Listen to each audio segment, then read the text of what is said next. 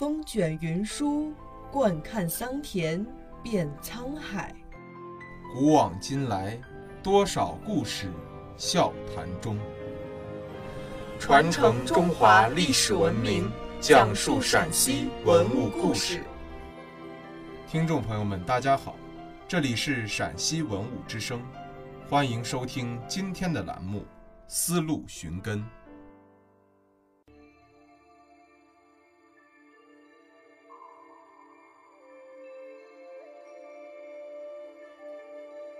在鸠摩罗什离开凉州将近十年的时候，一位叫做居渠蒙逊的匈奴勇士，带领着他的族人，攻克了凉州，并定都于此。他统一了河西走廊，建立了北凉，自称河西王。自从当年在吕光的宫廷里见过鸠摩罗什一眼。居渠蒙逊就暗自发誓，若自己成为国君，一定要弘扬佛教，让天下人因为信仰而凝聚。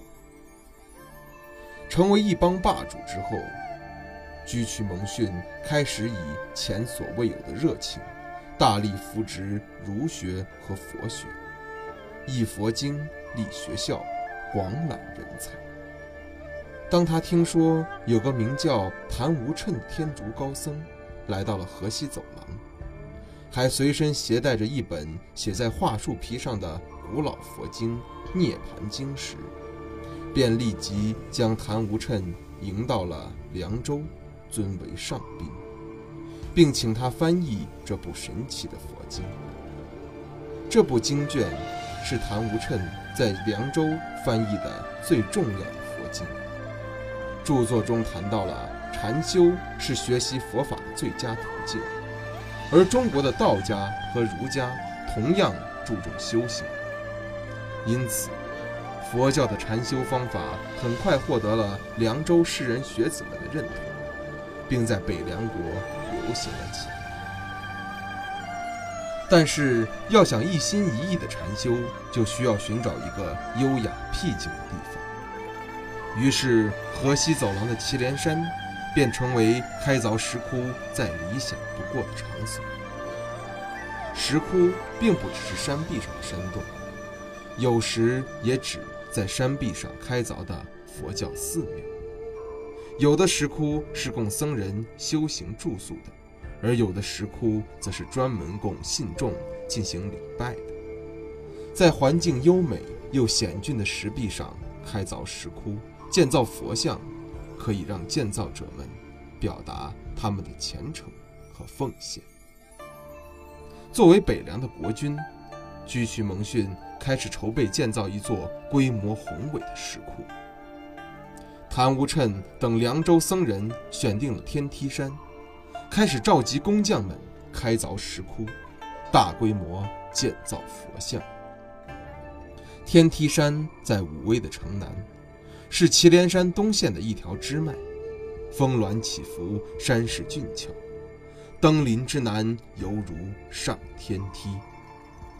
居渠蒙逊还特地要求谭无称在窟中为他刚刚逝世的母亲车氏雕凿了一尊五米高的石像。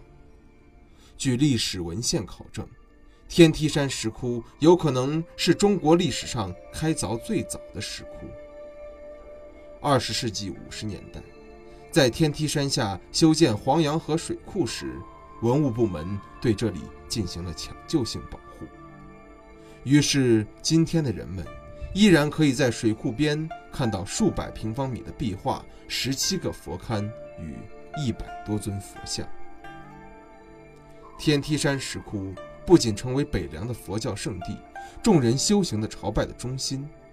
还在一个历史的瞬间，无意中挽救了河西走廊的佛教徒，令这里的寺庙僧人免遭灭顶之灾。公元四二九年，北凉皇宫内的居渠蒙逊接到了一个噩耗：出征邻国的太子死于乱军之中。听到这个消息的居渠蒙逊大发雷霆，他把征战失败、太子横死的结果归罪于高僧谭无趁，因为出征前他让谭无趁为太子做的占卜是好的结果。居渠蒙逊痛骂佛法无用，下令遣散僧人。在佛教传入的初期，僧侣在某些时候还会被混同于方士，而高僧也不得不兼具大法师的角色。时常要为国君占卜吉凶。此时，谭无趁并不在意自己的生死，而是对佛教在北凉的命运充满担忧。如果国君迁怒于佛教，那么佛教在这个地区好不容易建立起来的地位将荡然无存，僧侣们为弘扬佛法所付出的心血也将付诸东流。当面对佛祖塑像祈祷的谭无趁偶然抬起头看到佛像的面容时，他沉思了片刻，派人前去禀告居渠蒙逊说，在天梯山石窟有神秘的事情出现，请国君立即前来查看。居渠蒙逊闻讯火速赶来，谭无趁告诉他，因为皇上下达了灭佛的命令。大佛泪流不止。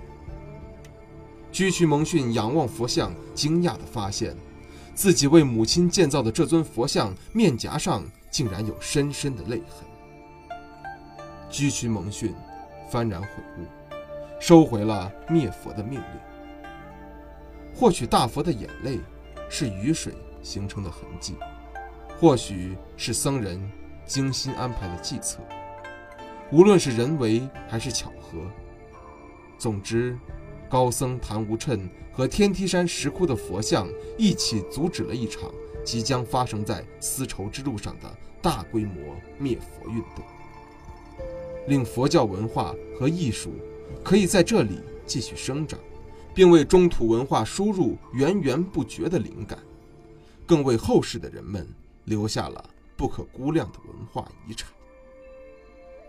就在天梯山石窟造像的同时，祁连山沿线的一批佛教石窟也在此后相继开凿：敦煌莫高窟、北凉三窟、张掖肃南文殊山千佛、万佛二洞、肃南马蹄寺石窟群、金塔寺东西二窟。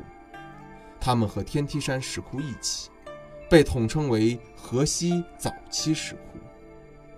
这些石窟是佛教传入中国的清晰线索和深刻烙印。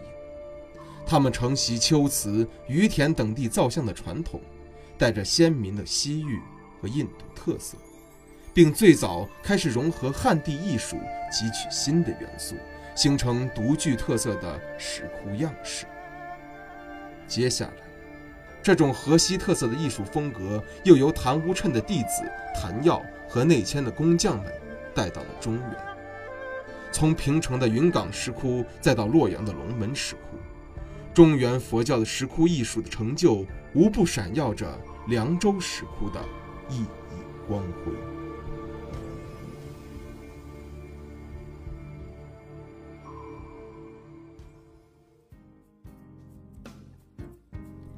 感谢收听今天的陕西文物之声。